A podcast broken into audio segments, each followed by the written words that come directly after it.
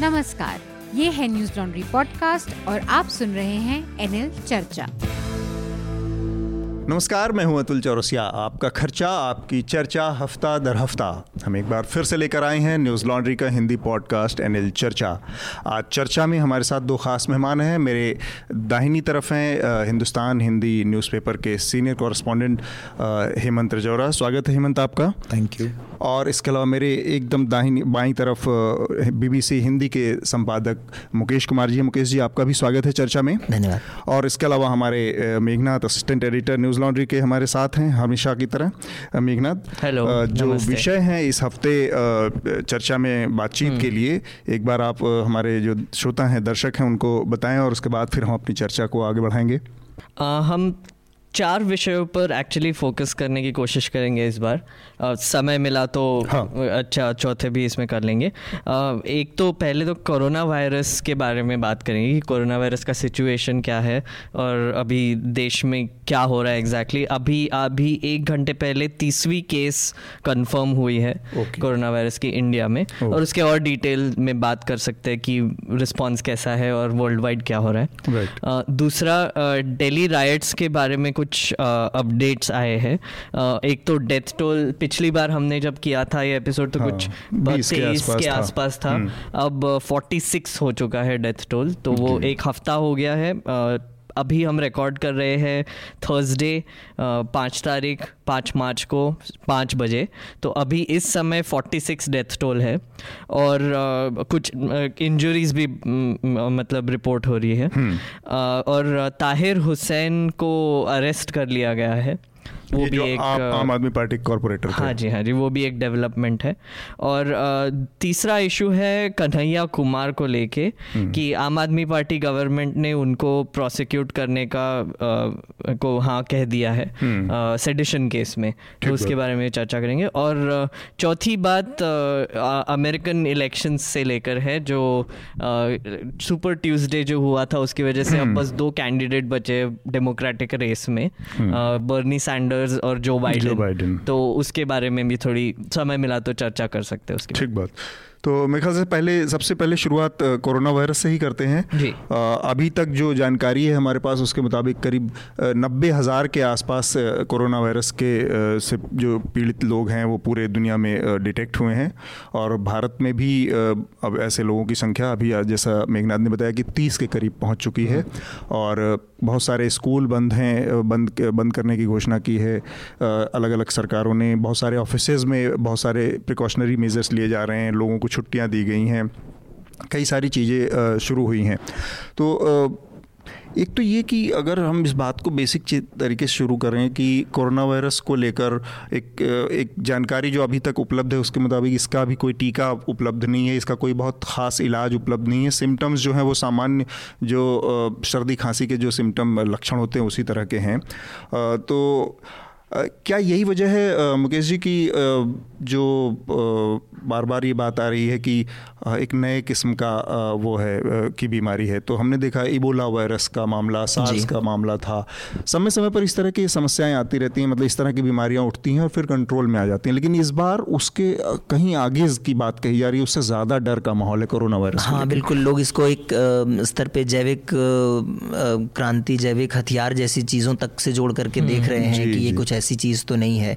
क्योंकि वास्तव में लोगों के लिए ये समझना मुश्किल है कि एक मामूली खांसी जैसी चीज़ जानलेवा तक कहाँ तक पहुँच जा रही है। और इसीलिए शायद बहुत हद तक प्रिकॉशन की चर्चा ज़्यादा हो रही है इस समय क्योंकि कोई टीका उपलब्ध नहीं है। नहीं। और हम अपने ऑफ़िस में पहुँचते हैं वहाँ से निकलते समय सैनिटाइज़र रखे हुए हैं जिससे ये कहा जा रहा है कि हाथ धोएँ।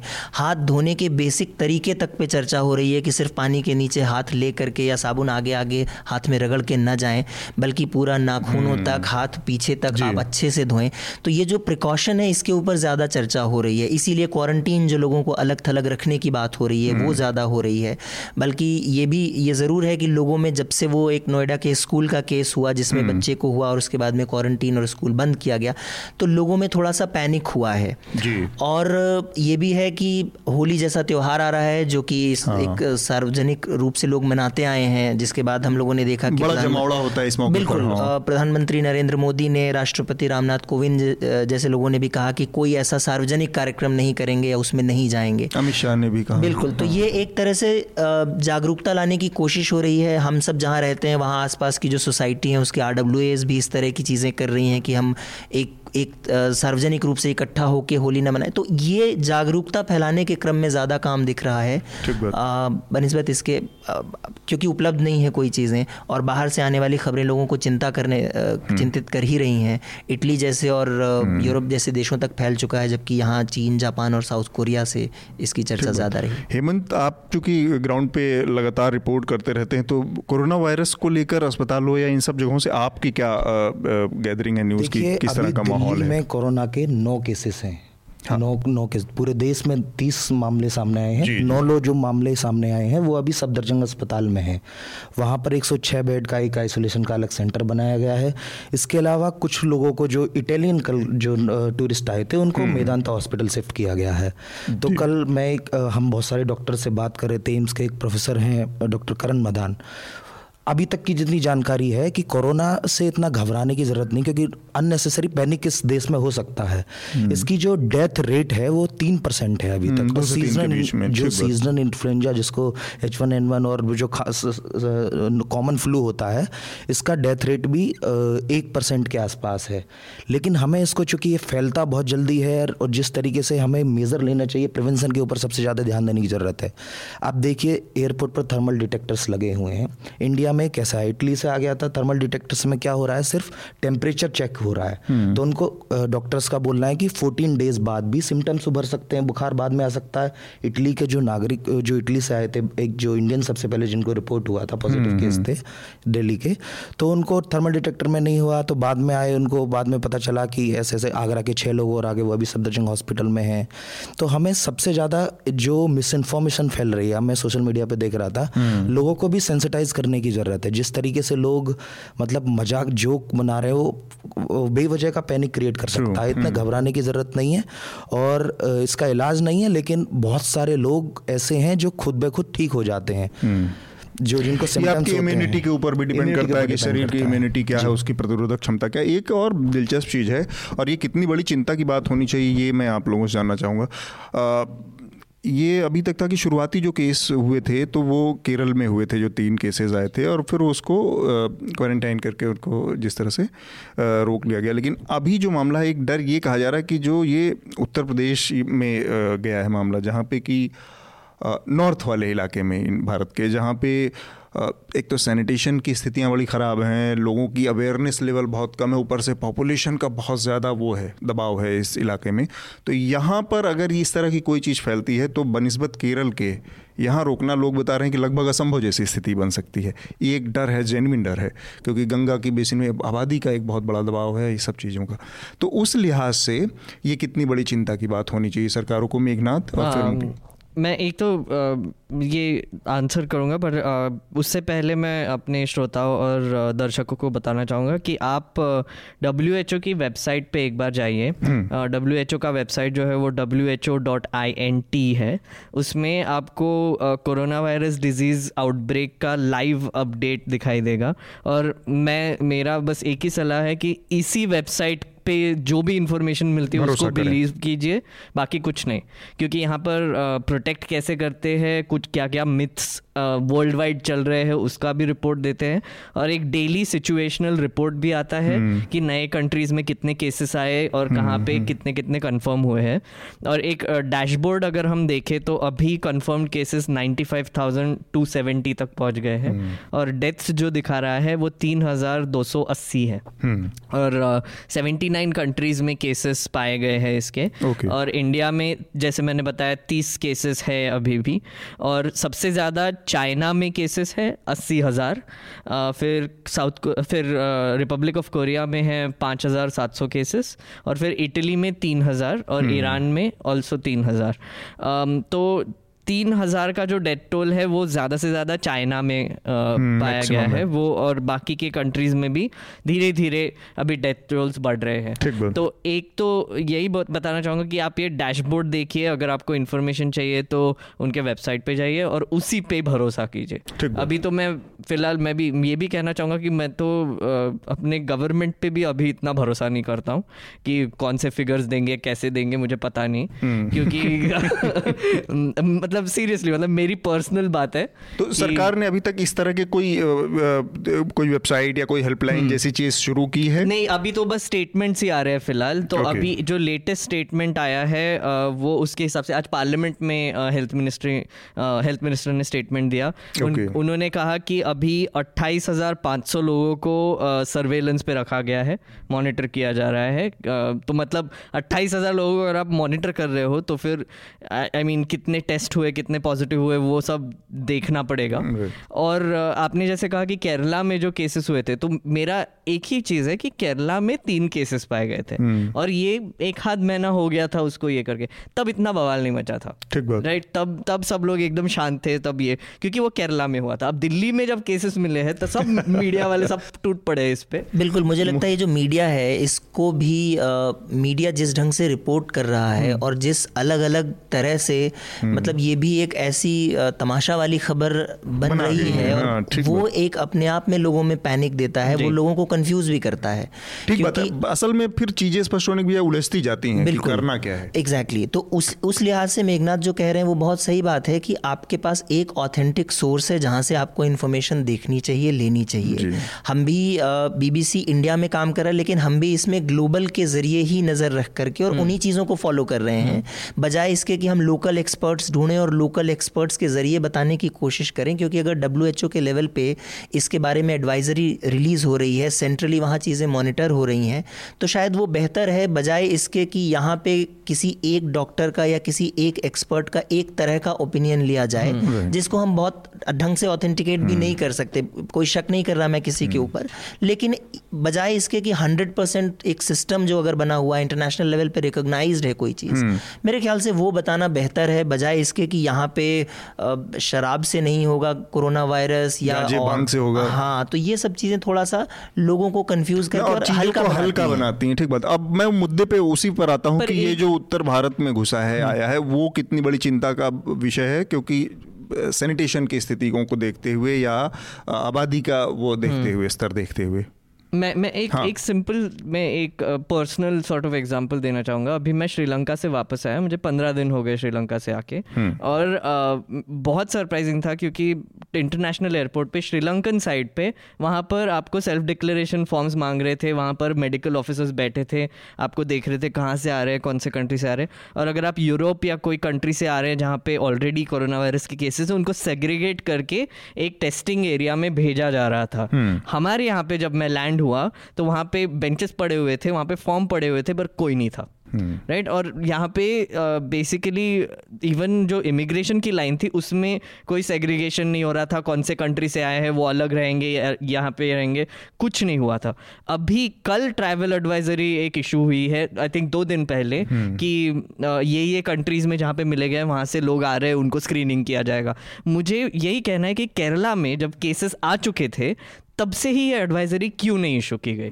और मुझे सही में बहुत शॉकिंग लगता है हमारी ये गवर्नमेंट जो भी है मतलब स्टेट गवर्नमेंट्स ले लो या फिर सेंट्रल गवर्नमेंट ले लो इसमें कोई आ, ये बात नहीं है पर ये कैसे हैंडल कर रही है ये बहुत चिंताजनक बात है।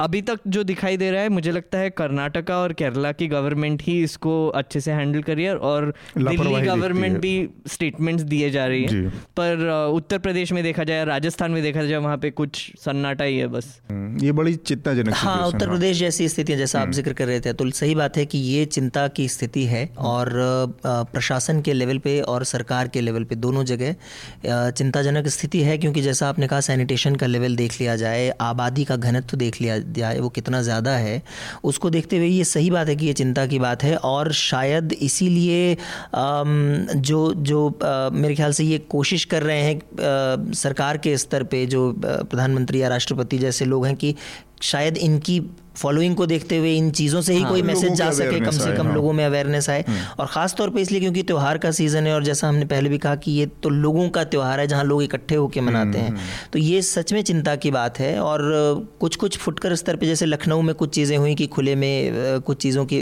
बिक्री रोक वगैरह लगा रहे हैं।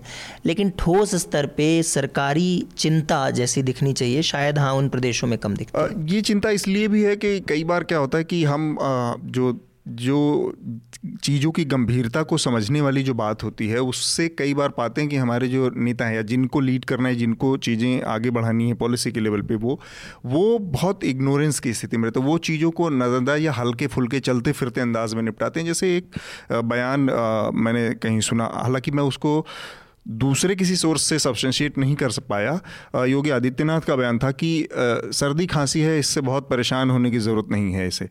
तो ये अगर बयान सच है तो ये एक चिंता की बात है कि जब पूरी दुनिया इस तरह के किसी उससे निपटने की कोशिश करे, तब इस तरह के हल्के फुल्के या चलते फिरते में इसको खारिज करके या निकलने वाली स्थिति से असल में कोई पर्पज सॉल्व नहीं होता है। इसीलिए मुझे लगता है कि ये थोड़ा सा चिंता की बात है। तो हम अपने अगले विषय की तरफ़ बढ़ते हैं, जो कि दिल्ली में जो दंगे पिछले हफ़्ते हुए, उस पर बातचीत हमने पिछले हफ़्ते भी काफ़ी विस्तार से की थी और उत्तर प्रदेश के पूर्व जो डीजीपी रहे विक्रम सिंह, उन्होंने काफ़ी सारी बातें हमें पुलिसिंग, उसके फेलियर के ऊपर बताई थी। इस हफ़्ते हम दो हमारे साथ जो पत्रकार हैं, उनसे जानेंगे। हेमंत ने उस पूरे इलाके में कवरेज किया है, वो अपने अनुभव साझा करेंगे। इसके अलावा मुकेश जी से भी जानेंगे। अब तक मौतों का आंकड़ा छियालीस पहुँच चुका है और करीब चार सौ के करीब लोग घायल हैं। और बहुत सारी कहानियाँ सामने आ रही हैं। बस एक कहानी की शुरुआत मैं करना चाहूँगा कि आ, मुकेश जी आप जिस संस्थान से जुड़े हैं बीबीसी की एक रिपोर्ट को लेकर एक बात कही गई कि विवाद की स्थिति पैदा हुई कि उस रिपोर्ट में जिसमें पुलिस पत्थरबाजी करते हुए दिख रही थी, या एक वीडियो सामने आया जिसमें बच्चों को सड़क पे पड़े हुए बच्चों से पुलिस वाले राष्ट्रगान गवा गवा, ज़बरदस्ती गवा रहे थे और उसमें से एक बच्चे की मौत भी हो चुकी है।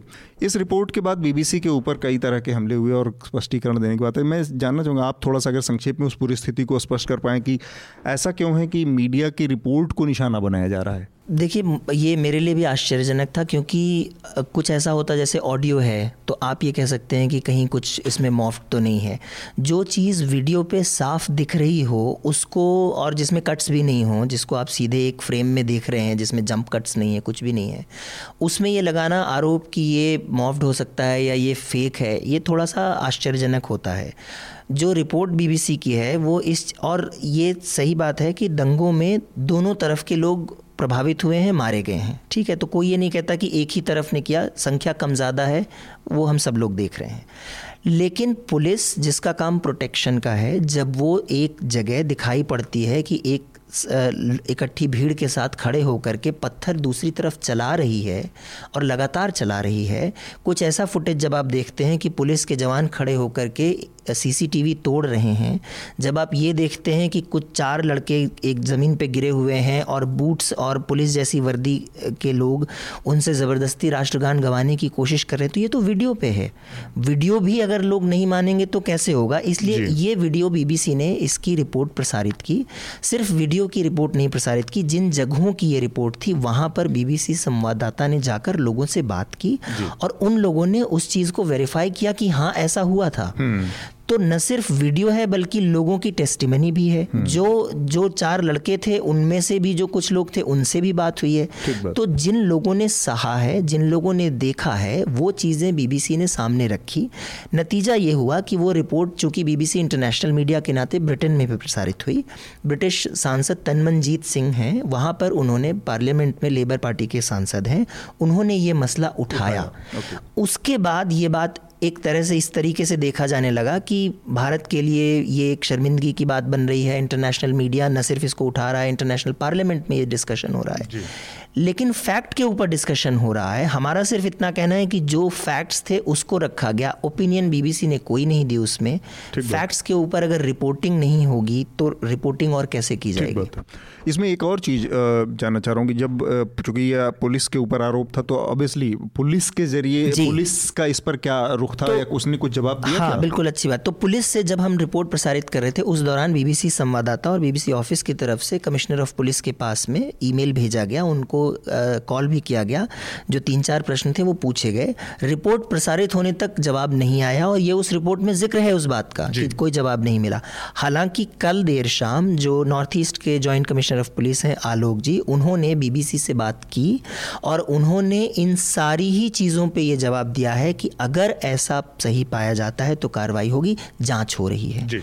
उन्होंने तो ये फ़िलहाल पुलिस का ऑफिशियल स्टैंड है कि हाँ हमारे पास बहुत सारे वीडियो हैं हम उनकी जाँच कर रहे हैं और उसके बाद उस पर कार्रवाई होगी। ये कल शाम को ये उनका स्टैंड था। कल शाम को। अब ये पुलिस की वाली भूमिका है। मेघनाथ आप भी बताएँ और हेमंत आप भी बताएँ। पुलिस का ये जो रवैया है पुलिस की बड़ी छीछा लेदर हुई है पिछले काफ़ी समय में दिल्ली पुलिस की जामिया से लेके जेएनयू से लेके और अब ये जो दंगे हुए जिसमें पचास लोगों की, जिसका पहला जो फेलियर का जो तमगा जाता है, जो ठप्पा लगता है, वो दिल्ली पुलिस के ऊपर है। पुलिस इतनी सा महत्वपूर्ण मौक़ों पर अपने बचाव में कोई साफ़ साफ़ बात भी नहीं करती। मतलब वो पुलिस जो बार बार आरोप आरोप लगा रही है कि छवि खराब करी या पुलिस को टारगेट किया जा रहा है, वो पुलिस अपने बचाव में कुछ, जब इतनी क्लिंचिंग एविडेंस है वीडियो पे, उसके बचाव में उसके पास कुछ तर्क नहीं है, कोई लॉजिकल एक आधिकारिक बयान भी नहीं आता।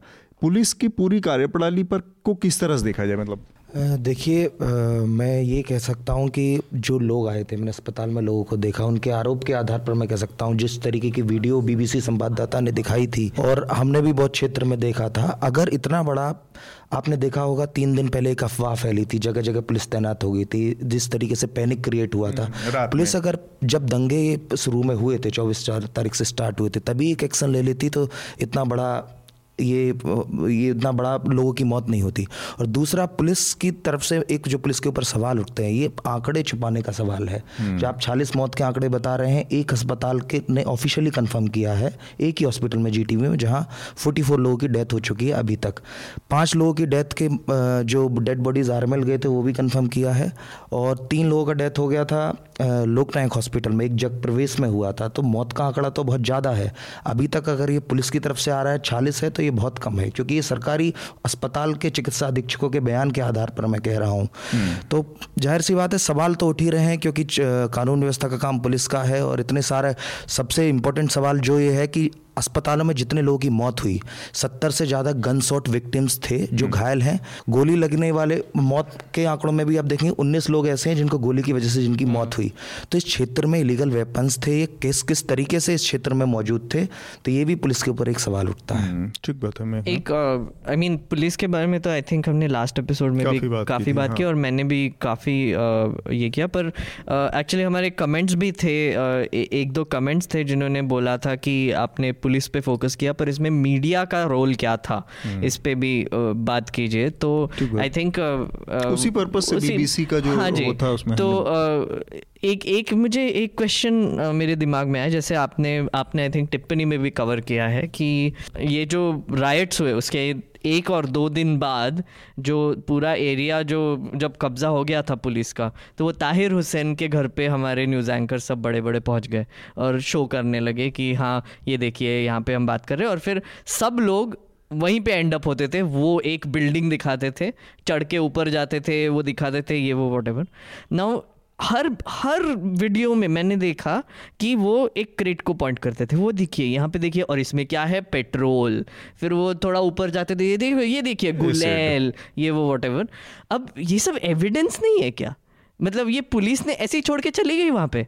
कि ये लोग आएँगे दिखाएँगे टीवी पे ये पेट्रोल भरा हुआ है यहाँ पे वो। और एक और एक वीडियो देखा जो आई थिंक आज तक में था कि उन्होंने ऐसे ये दिखाए प्लास्टिक दिखाए उसमें इसमें एसिड भरा हुआ है इसमें एसिड भरा अरे ये पड़ा क्यों वहाँ पे?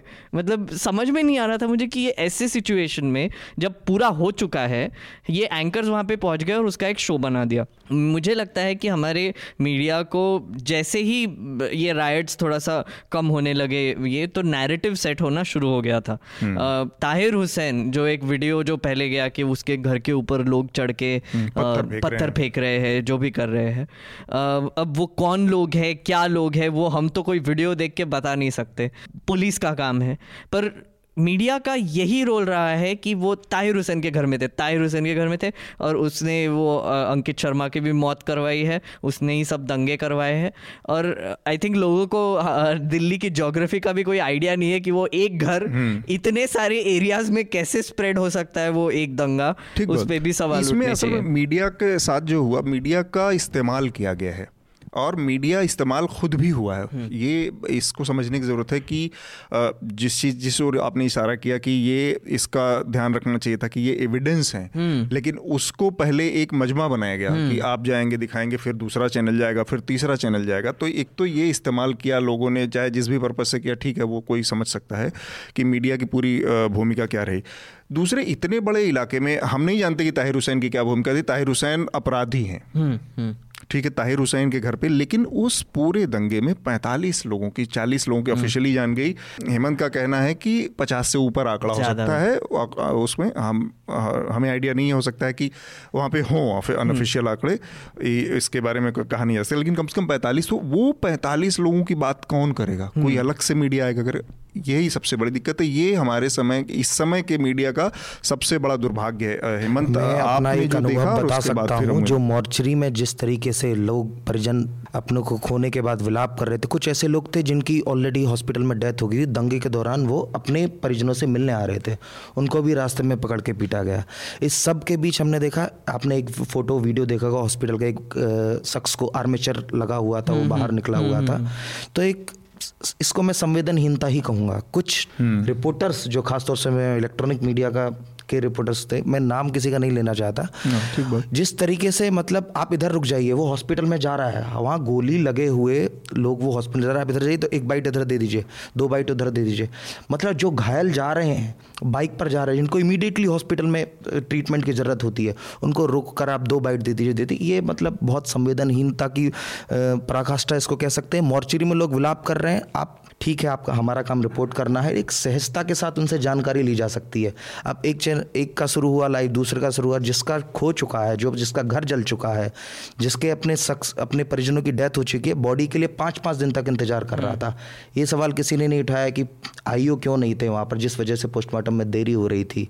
तो एक ऐसा माहौल होता है हमने कभी इतनी हम्म। बड़ी ट्रेजडी नहीं देखी कि मोर्चिन में इतने सारे सब आ रहे हैं। लगातार पैंतालीस चालीस लोग वहाँ पे थे पैंतालीस आज वो आंकड़ा चौवालीस हो गया है। और सौ से ज़्यादा इंजुरीज भी हुई है। नहीं चार सौ के करीब चार सौ से ज़्यादा एक और चीज़ मतलब जो हम जिसकी बात कर रहे थे कि पैंतालीस जो मौतें हुई उनकी बात करने वाला टेलीविज़न मीडिया एक आसान तरीका ढूंढता है कि एक किसी को घोट लो एक मास्टरमाइंड मिल गया या कोई टारगेट हो गया तो उसके दो तीन पर्पज सॉल्व हो जाते हैं। एक तो आप को ज़्यादा मेहनत नहीं करनी है, एक ही जगह जाके सारा काम हो गया, बाकी लोगों पे कौन टाइम वेस्ट करे। दूसरा ये कि वो जो हमारे समय के पॉलिटिकल जो नैरेटिव्स हैं, जो राजनीति जिस तरह से चाहती है, उसको भी सूट कर रहे हैं तो बस उसी में काम हो जाता है। हाँ मतलब दिखता ऐसा ही है और ये कहने पे बहुत मतलब एक जवाब जो मिलता है और ट्वेंटी फोर सेवन चैनल्स वाले शायद इस प्रेशर को बेहतर समझते होंगे कि ट्वेंटी फोर सेवन का प्रेशर है उनके हम्म, ऊपर हाँ। जैसे रतन लाल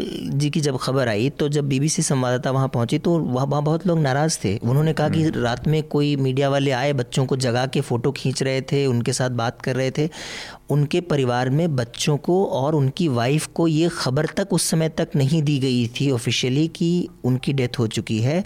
और वो मीडिया के ज़रिए ही जानने की कोशिश कर रहे थे। पड़ोसी उनके घर का टीवी स्विच ऑफ़ करके बैठे हुए थे कि वाइफ को अभी पता नहीं चलना चाहिए। तब तक बॉडी नहीं आई हुई थी। हमारी संवाददाता ने पूरे दिन वहाँ गुजारा क्योंकि वो हिम्मत ये नहीं जुटा पा रही थी कि इनसे बात क्या करे और कैसे करे। हाँ। ठीक बात। और शाम के समय में उसकी बेटी ने रतनलाल की कहा कि दीदी मैं आपसे थोड़ी सी बात कर सकती हूँ और उसने हम्म। बात कही। पर उसने भी बहुत सारी ऐसी बातें कही जो वो आवेश में थी। अब उसी आवेश को एज इट इज़ अगर हम ब्रॉडकास्ट कर दें तो ये ज़िम्मेदारी तो नहीं कही जा सकती कि वो क्या करना चाहती है वो कैसे बदला लेनी चाहती है। ये बहुत अच्छा टेलीविज़न हो सकता है। हाँ। बहुत आप दिखा सकते हैं उसके चेहरे को बार बार जूम इन करके जूम आउट करके कि देखिए कितना गुस्सा है कितना अफसोस है। पर क्या ये ज़िम्मेदारी हो सकती है? हाँ, क्या आप 24 घंटे के रिपोर्ट ये भी बात सही है कि क्या 24 घंटे के चैनल का रिपोर्टर सुबह से शाम तक वहाँ बैठ के इतना इन्वेस्टमेंट करने के लिए तैयार है कि उनकी भावनाओं को समझते हुए वो बात करे? या वही जो हम जिन जिन चीज़ों को हम बचपन से मतलब शुरू से सुनते आ रहे हैं आपका क्या कहना है आपको कैसा लग रहा है उसी मोड में पूरा जर्नलिज्म हम्म, चलता जा रहा है। तो ये प्रेशर्स भी हैं शायद। पॉलिटिकल क्लास का भी बड़ा महत्वपूर्ण मुद्दा है हम्म। उस पर जानना चाहिए कि ये इतना बड़ा व्यापक पैमाने पर दंगा हुआ है। और हमने ये देखा अब तक कि अमूमन इस तरह के किसी भी मामले में दंगे हो गए ठीक है उसके बाद जो रिकन्सिलिएशन की कोशिश होती है और सद्भावना या शांति स्थापना की वो पॉलिटिकल प्रोसेस होता है पॉलिटिक्स से जुड़े लोग जाते हैं लेकिन इस मामले में हमने देखा कि राजनीतिक वर्ग ने पूरी तरह से इससे दूरी बनाए रखी कम से हम्म। कम केंद्र सरकार के नज़रिए से देखा जाए तो आज तक उनका एक भी शीर्ष प्रतिनिधि हम्म। प्रधानमंत्री जी नहीं गए ठीक है कहा जा सकता प्रधानमंत्री जिनके हाथ में सुरक्षा व्यवस्था है गृहमंत्री ने भी कोई पहल नहीं की एक ब्यूरोक्रेट को भेजा गया। इतने सीरियस मौके पर केंद्र सरकार की तरफ़ से पॉलिटिकल रिकन्सिलिएशन की कोशिश अभी तक आज हम्म। तक ज़ीरो है ये अपने आप में बहुत आश्चर्यजनक बात है। दूसरा दिल्ली की सरकार जिस दिल्ली की जिस, जिसके हाथ में सरकार है अरविंद केजरीवाल तीन दिन तक उनकी भी भूमिका बहुत संदिग्ध रही, लोगों को बहुत निराशा हुई उनके उससे, उन्होंने बहुत घुमाव फिराव वाली बातें की, जाना ज़रूरी नहीं समझा, अपने लोगों को भेजना ज़रूरी नहीं समझा। जब बैकलैश शुरू हो गए, लोगों ने निंदा करनी शुरू की, तब जाके उनका एक स्टैंड आया और उसके बाद वो दूसरे तो ये जो पॉलिटिकल क्लास की तरफ़ से रिकन्सिलियेशन की अनुपस्थिति है इसको कैसे डिफाइन मतलब एक नई चीज़ के तौर पर देखते हैं मेघनाद आप और दोनों लोगों से भी बात। तो मे, मेरे लिए तो ये मतलब पहली ही इंस्टेंस है जब मैं रायट्स एक्चुअली देख रहा हूँ और वो हम्म। शहर में हूँ जहाँ पे रायट्स हुए हैं तो मैं तो अभी इसी के बारे में ही बात कर सकता हूँ। मुझे हम्म। पता नहीं था 2002 में क्या हुआ था या फिर 84 में क्या हुआ था पर जो भी पढ़ा है उसके हिसाब से आ, मुझे ऐसे लग रहा है कि ऐसा सिचुएशन पहले भी हो चुका है। 2002 हम्म, में भी हो चुका है और 84 में भी हो चुका है। इवन मुजफ्फरनगर सबसे लेटेस्ट देख लीजिए जी मुजफ्फरनगर में भी यही हो चुका है कि हमारा आई थिंक पॉलिटिकल मैसेजिंग की वजह से जो राइट्स होते हैं, जैसे ये जो राइट हुआ था, इसके पीछे एक बहुत बड़ा पॉलिटिकल मुद्दा था। लाइक सी ए और एन आर सी का जो मुद्दा था वो था वो बैकग्राउंड में तभी भी था। और जैसे मैंने इसकी रिपोर्टिंग भी देखी तो आ, मतलब यही बोला जा रहा था कि जैसे सुधीर चौधरी ने एक शो किया उसमें बोल रहे थे कि एंटी सी ए प्रोटेस्टर ने करवाया है जो भी है। और ये जो पूरा शाहीन बाग का जो एक नैरेटिव जो बनाया गया था इलेक्शंस के पहले हम्म। उसी का एक कंटिन्यूएशन ये था। हम्म। मैं तो ऐसी ही नज़र से देख रहा हूँ कि पॉलिटिकल मैसेजिंग की वजह से ही इतना सिचुएशन खराब हुआ है।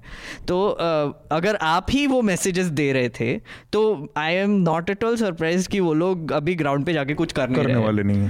पर अरविंद केजरीवाल का एक और मुझे बहुत प्रॉब्लमेटिक स्टैंड लगा कि उन्होंने एक ऐड निकाली आज सुबह की न्यूज़पेपर में कि अफवाहों पे बिलीव मत कीजिए व्हाट्सएप की अफवाहों पे बिलीव मत कीजिए और अगर कोई अफवाह कर रहा है तो हमें खबर दीजिए आपको दस हज़ार रुपये मिलेंगे उसके कि आप अगर अफवाह किसी की रिपोर्ट कर रहे हैं और फिर हम उन पर कार्रवाई करेंगे।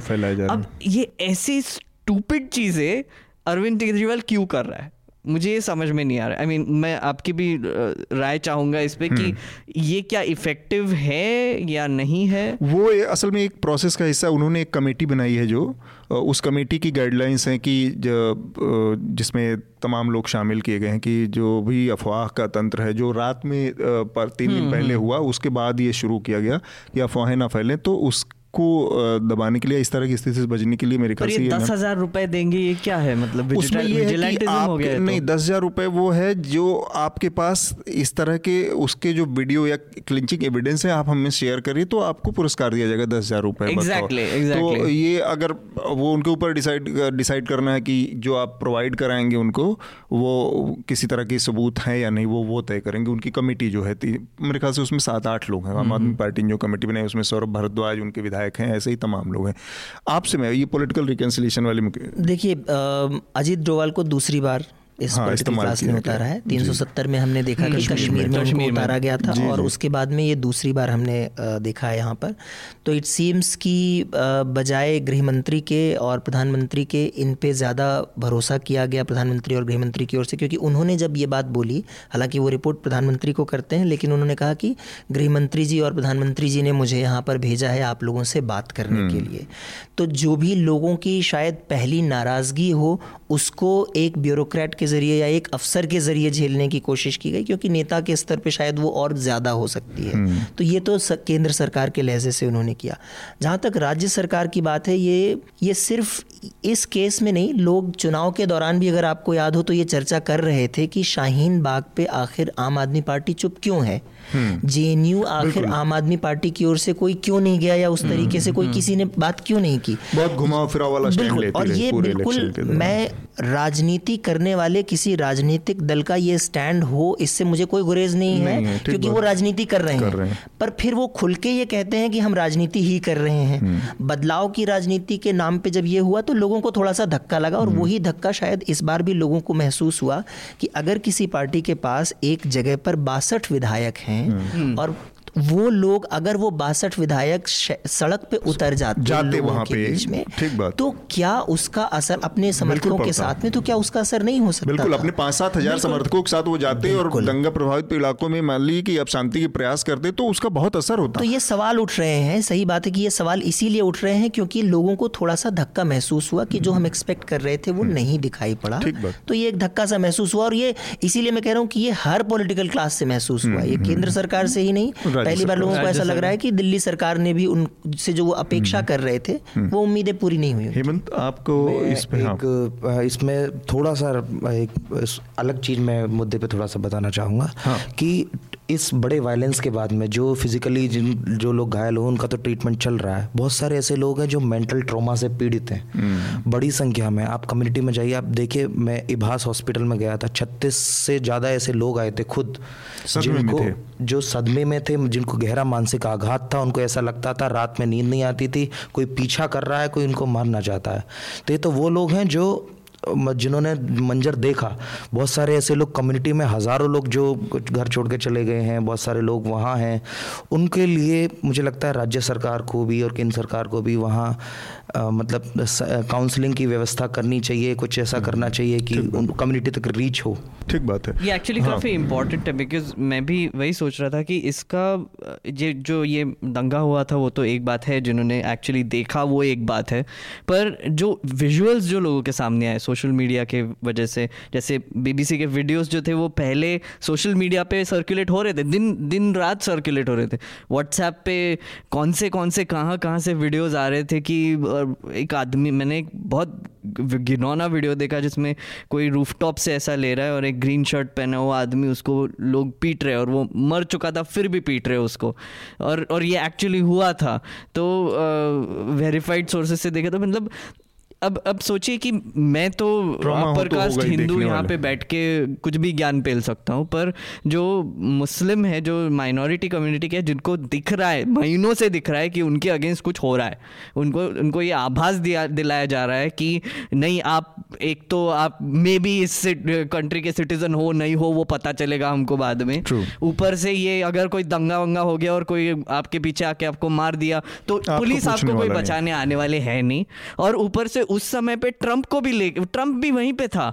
और एक तरह पे एक तरीके से राष्ट्रपति भवन में वो बैंकुएट चल रहा था और यहाँ पे दिल्ली चल रहा था जस्ट हम्म। किलोमीटर्स दूर। और वो ये भी अगर पिक्चर्स दिखाए जा रहे थे बार बार कि हाँ दंगा वंगा तो हो रहा है पर देखो आपको अमेरिका भी बचाने नहीं आने वाली अभी। हम्म। कोई कोई नहीं आने वाला आपके लिए। और ऊपर से अब जब ये पॉलिटिकल लीडर्स गए भी नहीं ऊपर से आम आदमी पार्टी भी ऐसे बिहेव करिए तो ये इसका कलेक्टिव ट्रॉमा कम्युनिटी पे जो अभी हो रहा है वो आई थिंक वो हमको और बात करनी चाहिए इस पर और जैसे आपने बोला कि काउंसलिंग करना चाहिए वो मुझे लगता है कि काउंसलिंग की ज़रूरत ये बहुत महत्वपूर्ण स्थिति है कि जो इतने बड़े पैमाने पर दंगे या फसाद होते हैं उसके बाद मेंटल ट्रॉमा एक बड़ी समस्या है। हम्म। और हमारे यहाँ एक और बड़ी दिक्कत है कि इस तरह की चीज़ों को कोई रिकोगनाइज नहीं करता।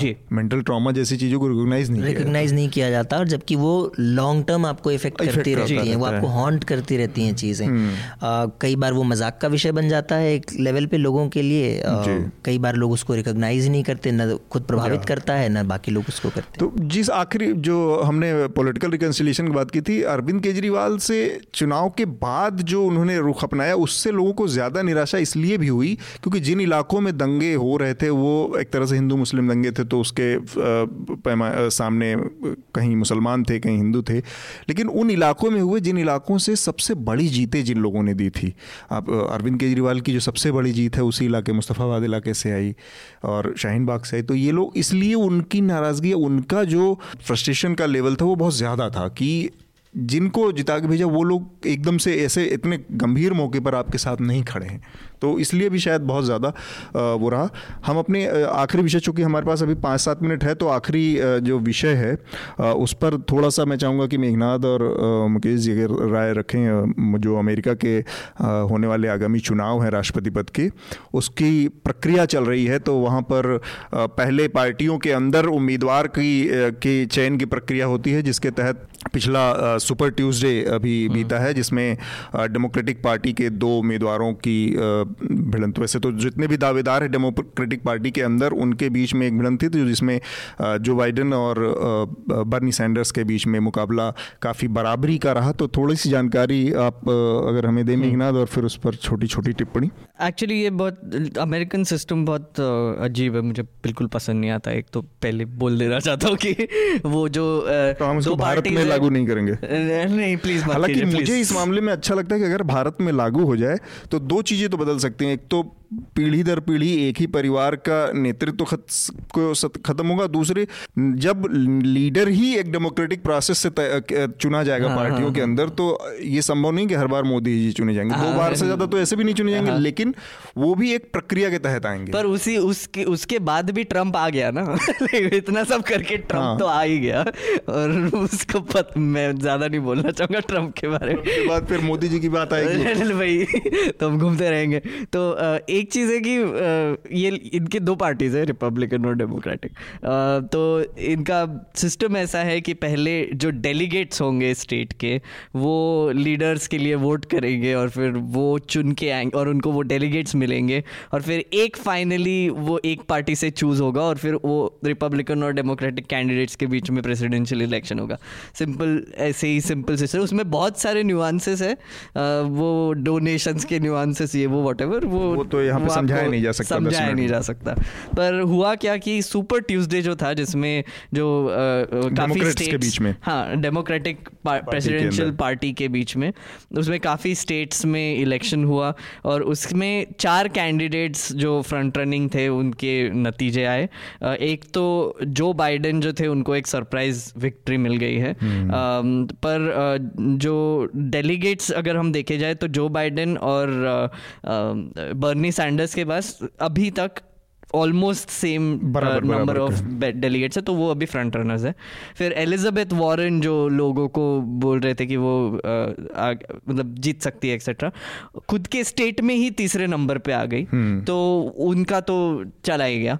और फिर आ, जो माइकल ब्लूमबर्ग जो थे माइक हम्म, ब्लूमबर्ग जिन्होंने पाँच सौ मिलियन डॉलर खर्च किए वो कैंपेन पे।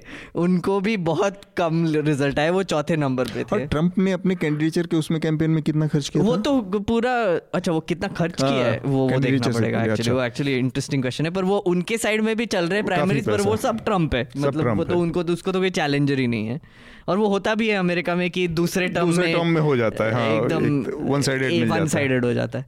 तो ये सिचुएशन है ओवरऑल हम्म। और फिर आई थिंक तो माइकल ब्लूमबर्ग ने तो नाम वापस ले लिया इसके हाँ, बाद में हाँ, उनको समझ में आ गया। और जैसा आपने कहा आई थिंक वो मैसाचुसेट्स से थी तो वहाँ हम्म। वो तीसरे नंबर पे आई। तो अब एक तरह से इन्हीं दोनों लोगों के बीच रह गया है। दो बड़े स्टेट्स के ऊपर नज़र थी टेक्सास और कैलिफ़ोर्निया के हम्म, ऊपर। टेक्सास बहुत ही कांटे के मुकाबले में जो बाइडन निकाल ले गए और कैलिफ़ोर्निया जहाँ से बहुत ज़्यादा तादाद में डेलीगेट्स आते हैं वो बर्नी सैंडर्स निकाले गए। 415 415 डेलीगेट्स तो अब बर्नी सैंडर्स बार बार अपने सपोर्टर्स और डेमोक्रेट्स सपोर्टर्स से ये कह रहे हैं कि एक तो वो एक्सट्रीम लेफ़्ट की ओर के एक प्रतिनिधि माने जाते हैं। तो उनका ये कहना है कि ट्रंप की पॉलिटिक्स को हराने के लिए आप रेगुलर पॉलिटिक्स से नहीं हरा सकते और ये कह के वो जो बाइडन पे निशाना साध रहे हैं क्योंकि बाइडन ओबामा बाइडन में वाइस प्रेसिडेंसी उनके हम्म। पास थी तो उनका कहना है कि ओबामा के टाइम में जैसी प्रेसिडेंसी थी वैसी ही चीज़ें अगर करना चाहेंगे तो ट्रंप जैसे किसी व्यक्ति को हराना शायद मुश्किल होगा हम्म। तो वो अपने आप को एक बिल्कुल ही अलग कैंडिडेट के तौर पर प्रोजेक्ट कर रहे हैं और जो बाइडन का ये कहना है कि हमारे पास एक्सपीरियंस है हम सारे ग्रुप्स और ग्रुप्स को लेकर दोनों एक ही जैसी बातें करते हैं कि हिस्पैनिक्स हों ब्लैक्स हों एशियन हों जेंडर हो सब लोग मिल करके हम लोग हराने की कोशिश करेंगे। पर वो पॉलिटिक्स कौन सी होगी ये दोनों का एक बेसिक अंतर, अंतर है कि कौन ज़्यादा एग्रेसिव और अल्ट्रा लेफ़्ट की तरफ़ से मतलब अटैक करना चाहेगा। दे सकता हाँ है। तो ये है और अभी भी बिल्कुल सही बात है कि आम तौर पे सुपर ट्यूसडे के बाद हालात काफ़ी हद तक क्लियर हो जाते हैं आपको पता चल जाता है लेकिन नेक टू नेक होने के हम्म। और इसमें एक्चुअली जो बाइडन का थोड़ा सा क्रेडिट है क्योंकि इससे पहले तक ये माना जा रहा था कि बाइडन अब रफली पीछे हो रहे हैं कहीं छूट जाएँगे और बनी शायद निकाल लें। पर सुपर ट्यूसडे में उन्होंने ये उलटफेर किया है और अब इसके बाद वो मोमेंटम बरकरार रहेगा कि नहीं? और स्विंग स्टेट्स का क्या होगा ये थोड़ा सा देखने वाली बात है। जो हाँ। एक एक ये लेट नाइट कॉमेडी शोज़ होते हैं ना मतलब लेट नाइट न्यूज़ शोज़ उसमें देख रहा था तो बहुत मज़ाक उड़ाते हैं वो ये सब का। तो जब जो बाइडेन अपना विक्ट्री स्पीच दे रहे थे तो उनको डिस्क्राइब किया कि इनका वाईफाई थोड़ा सा ढीला हो गया था दो तीन इस पे। उनकी वाइफ खड़ी थी उनके पीछे और उनकी सिस्टर खड़ी थी। तो उन्होंने बीच में पहले तो अच्छे से इंट्रोड्यूस किया फिर बीच में उन्होंने अपने वाइफ को सिस्टर बोल दिया और अपनी सिस्टर को वाइफ बोल दिया और हाथ पकड़ने लगे। क्या हो गया? तो वो एक है और बर्नी सैंडर्स जो है उनके एक्चुअली काफ़ी सपोर्टर्स वगैरह है वो ये है पर उनको भी अभी बेसिकली बहुत एजेड है हाँ, एज फैक्टर चलेगा तो दोनों के लिए एज का फैक्टर एक्चुअली दोनों तरफ़ ही लोग कह रहे हैं और ये सही बात है कि अब उसमें युवा कितनी उम्मीद देख करके किसको हाँ। चुनेंगे किसको वो ये समझेंगे कि हमारी पार्टी की ओर से ट्रंप हम्म। के लिए बेटर चैलेंजर होगा। हालाँकि ये ध्यान रखना चाहिए कि ट्रंप शुरू से जो बाइडेन के ऊपर ज़्यादा अटैक करते चले आ रहे हैं। उनको शायद ये उम्मीद थी कि जो बाइडन ही एक फाइनल चैलेंजर बनेंगे इसलिए जो बाइडन पे उनका शुरू से अटैक ज़्यादा रहा। हम्म, हम्म। ठीक बात। तो हमारी नज़र बनी रहेगी क्योंकि अभी इसमें समय है थोड़ा सा। तो और भी चीज़ें होंगी अमेरिका के चुनाव में उससे पहले आ, हमारे बहुत सारी चर्चाएँ होंगी। आ, आज की चर्चा को हम रोकेंगे उससे पहले कुछ अगर टिप्पणियाँ हैं लोगों की तो मेघनाथ पढ़ दें एक दो उसके बाद हम फिर हाँ। जो रिकमेंडेशन का राउंड है उसे करेंगे। हाँ। लास्ट एपिसोड में काफ़ी हमको कमेंट्स आए हैं और सबको अच्छा लगा कि हमने एक एक्चुअली एक्स पुलिस ऑफिसर को लेके आए थे। मैं आप दोनों को भी बता दूँ कि हम एक एक्स यूपी के एक्स डीजीपी को लेके आए थे और उन्होंने बारीकियाँ समझाई कि राइट को कैसे कंट्रोल किया जा सकता है। तो लोगों के ऑब्वियसली काफ़ी कमेंट्स आए हैं कि अच्छा लगा कि कोई डीप डिस्कशन हुआ है इस चीज़ पर और उनको काफ़ी इन्फॉर्मेशन भी मिली। वो एक जस्ट ब्रॉड वो कमेंट्स थे।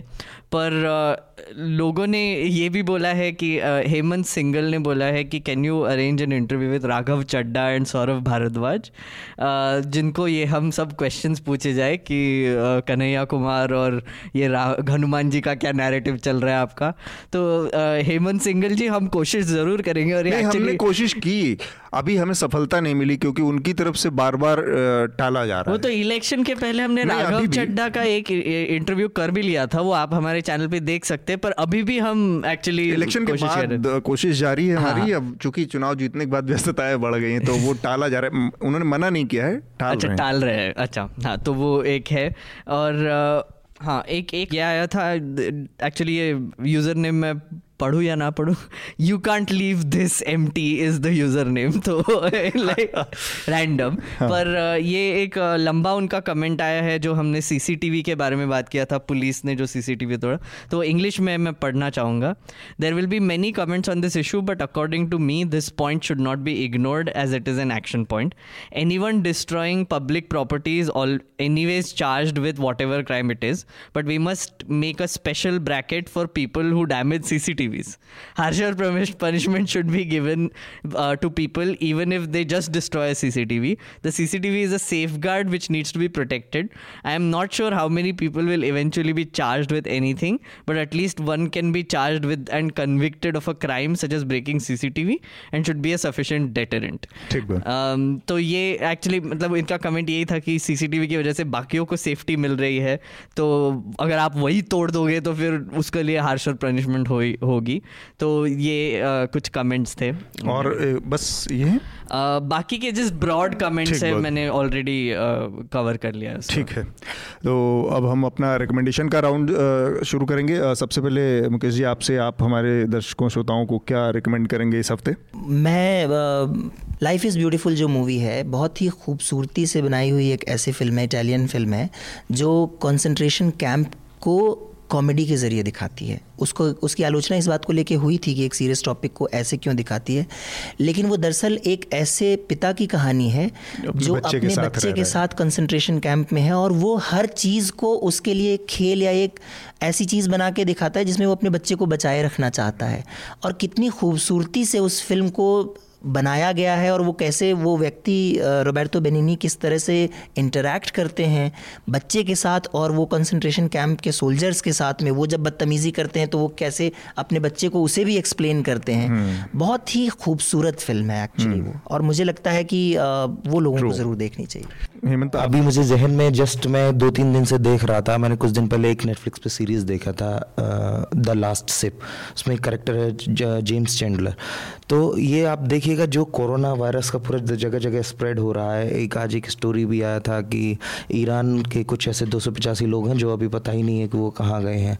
तो ऐसा ही एक, वो सीरीज़ है द लास्ट लासिप एंटरटेनमेंट भी है उसमें और एक मैसेज भी है कि किस तरीके से अगर पूरी दुनिया में प्रिकॉशंस नहीं लिए जा सकते तो कई बार पैनिक के लिए नहीं, एक मतलब जिस तरीके से प्रिकॉशंस ले सकते हैं सरकारों को समय पर ले सकते हैं। केरला सरकार ने दिखाया था, ऐसे ही उस मूवीज़ में देखा एक टेक्सास स्टेट है और वहाँ जहाँ अच्छे तरीके से लोगों को रोकते हैं उसको।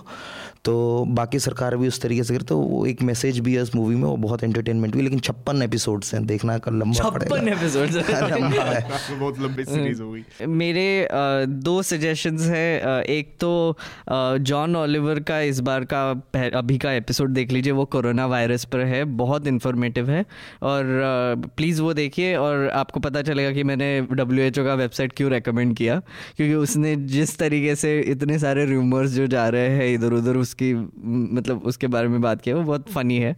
और एक और एक्चुअली उसके पहले वाला एपिसोड भी है मोदी पे। वो भी रेकमेंड करना चाहूँगा क्योंकि हॉटस्टार ने वो शो वो निकाल दिया है अपने इससे। लाइक एपिसोड मतलब वो लास्ट वीक टू नाइट वो एचबीओ का है तो वो हॉटस्टार पे नहीं था, पर यूट्यूब पर अभी भी है।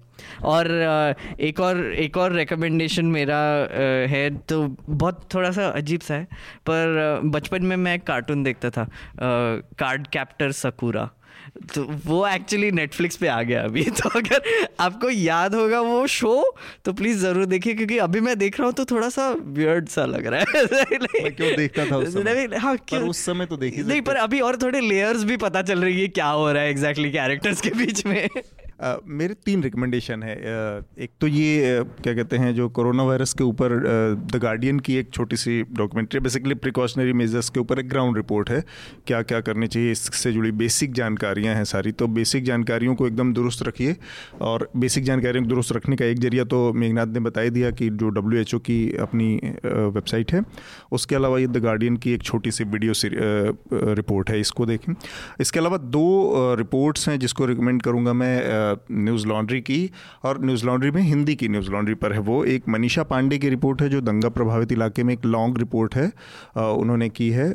उसको पढ़ें। औरतों के नज़रिए से औरतों ने जो वहाँ पर देखा, झेला है उसके ऊपर फोकस्ड है बेसिकली कि महिलाएँ क्या फोकस करती हैं फेस करती हैं, उस उसको फोकस करके उन्होंने एक रिपोर्ट की है। इसके अलावा दूसरी रिपोर्ट है, एक फैक्ट चेक है जो कि आयुष तिवारी और बसंत कुमार ने किया है हमारे यहाँ। तो इस इनके फैक्ट चेक रिपोर्ट को हम करेंगे। बेसिकली वहाँ पर एक ख़बर आई थी कि किस तरह से मंदिर के ऊपर हमले किए लोगों ने। तो हमारे दोनों रिपोर्टर्स ने जाकर वहाँ पे बातचीत की है, उनसे बात की है, वहाँ के जो प्रीस्ट हैं, जो पुजारी हैं, उनसे बात की और वो सारी चीज़ें सामने आई हैं। तो वो दिलचस्प है, आप जानें कि क्या हुआ, सच्चाई क्या थी और किस तरह से मीडिया के ज़रिए इस तरह की तमाम अफवाहें, फर्जी फैलाई जा रही हैं। उसके साथ ही हम अपनी आज की चर्चा को रोकेंगे, लेकिन उससे पहले आप लोगों से जो अपील करते हैं हम हमेशा, वो अपील आज मेघनाथ करेंगे। एक एक तो बात यह है कि आप कई यूट्यूब के लोग अभी शायद पॉडकास्ट पे आ गए होंगे। लेट्स हाँ. होप कि आपने ये अगर आपका ये पहला सुना हुआ पॉडकास्ट है तो आप सोचिए कितना अच्छा होता है पॉडकास्ट सुनना। तो हमारे और भी पॉडकास्ट सुनिए। एनएल हफ़्ता भी है। आ, हम डेली डोज करके एक पॉडकास्ट करते हैं जो कि रोज दिन की खबरें जो इम्पोर्टेंट है वो हम आपको संक्षेप में दस मिनट में देते हैं। हम्म। वो भी सुनिए। और हम काफ़ी इंटरव्यूज़ भी करते हैं हम काफ़ी ग्राउंड रिपोर्ट्स भी करते हैं और ये सब करने के लिए पैसा लगता है। सो so, प्लीज़ हमको सब्सक्राइब कीजिए। हम बिल्कुल एड्स नहीं लेते हैं और इसका एक बड़ा रीज़न है क्योंकि एड्स जो लोग लेते हैं उन पे इन्फ्लुएंस आता है या तो कॉरपोरेट्स का या फिर गवर्नमेंट का। हम पर ये इन्फ्लुएंस नहीं आता। हम पर इन्फ्लुएंस आता है तो हमको जो पैसे देते हैं जो कि आप हैं उनका ही रहेगा। तो प्लीज़ सब्सक्राइब कीजिए न्यूज़ लॉन्ड्री को। हमारे वेबसाइट पर जाइए। और जो एक ऊपर रेड बटन है उस पर दबाइए और सबसे कम कम अमाउंट जो है वो तीन सौ रुपये महीने की है। प्लीज़ सब्सक्राइब कीजिए और सुनने के लिए धन्यवाद।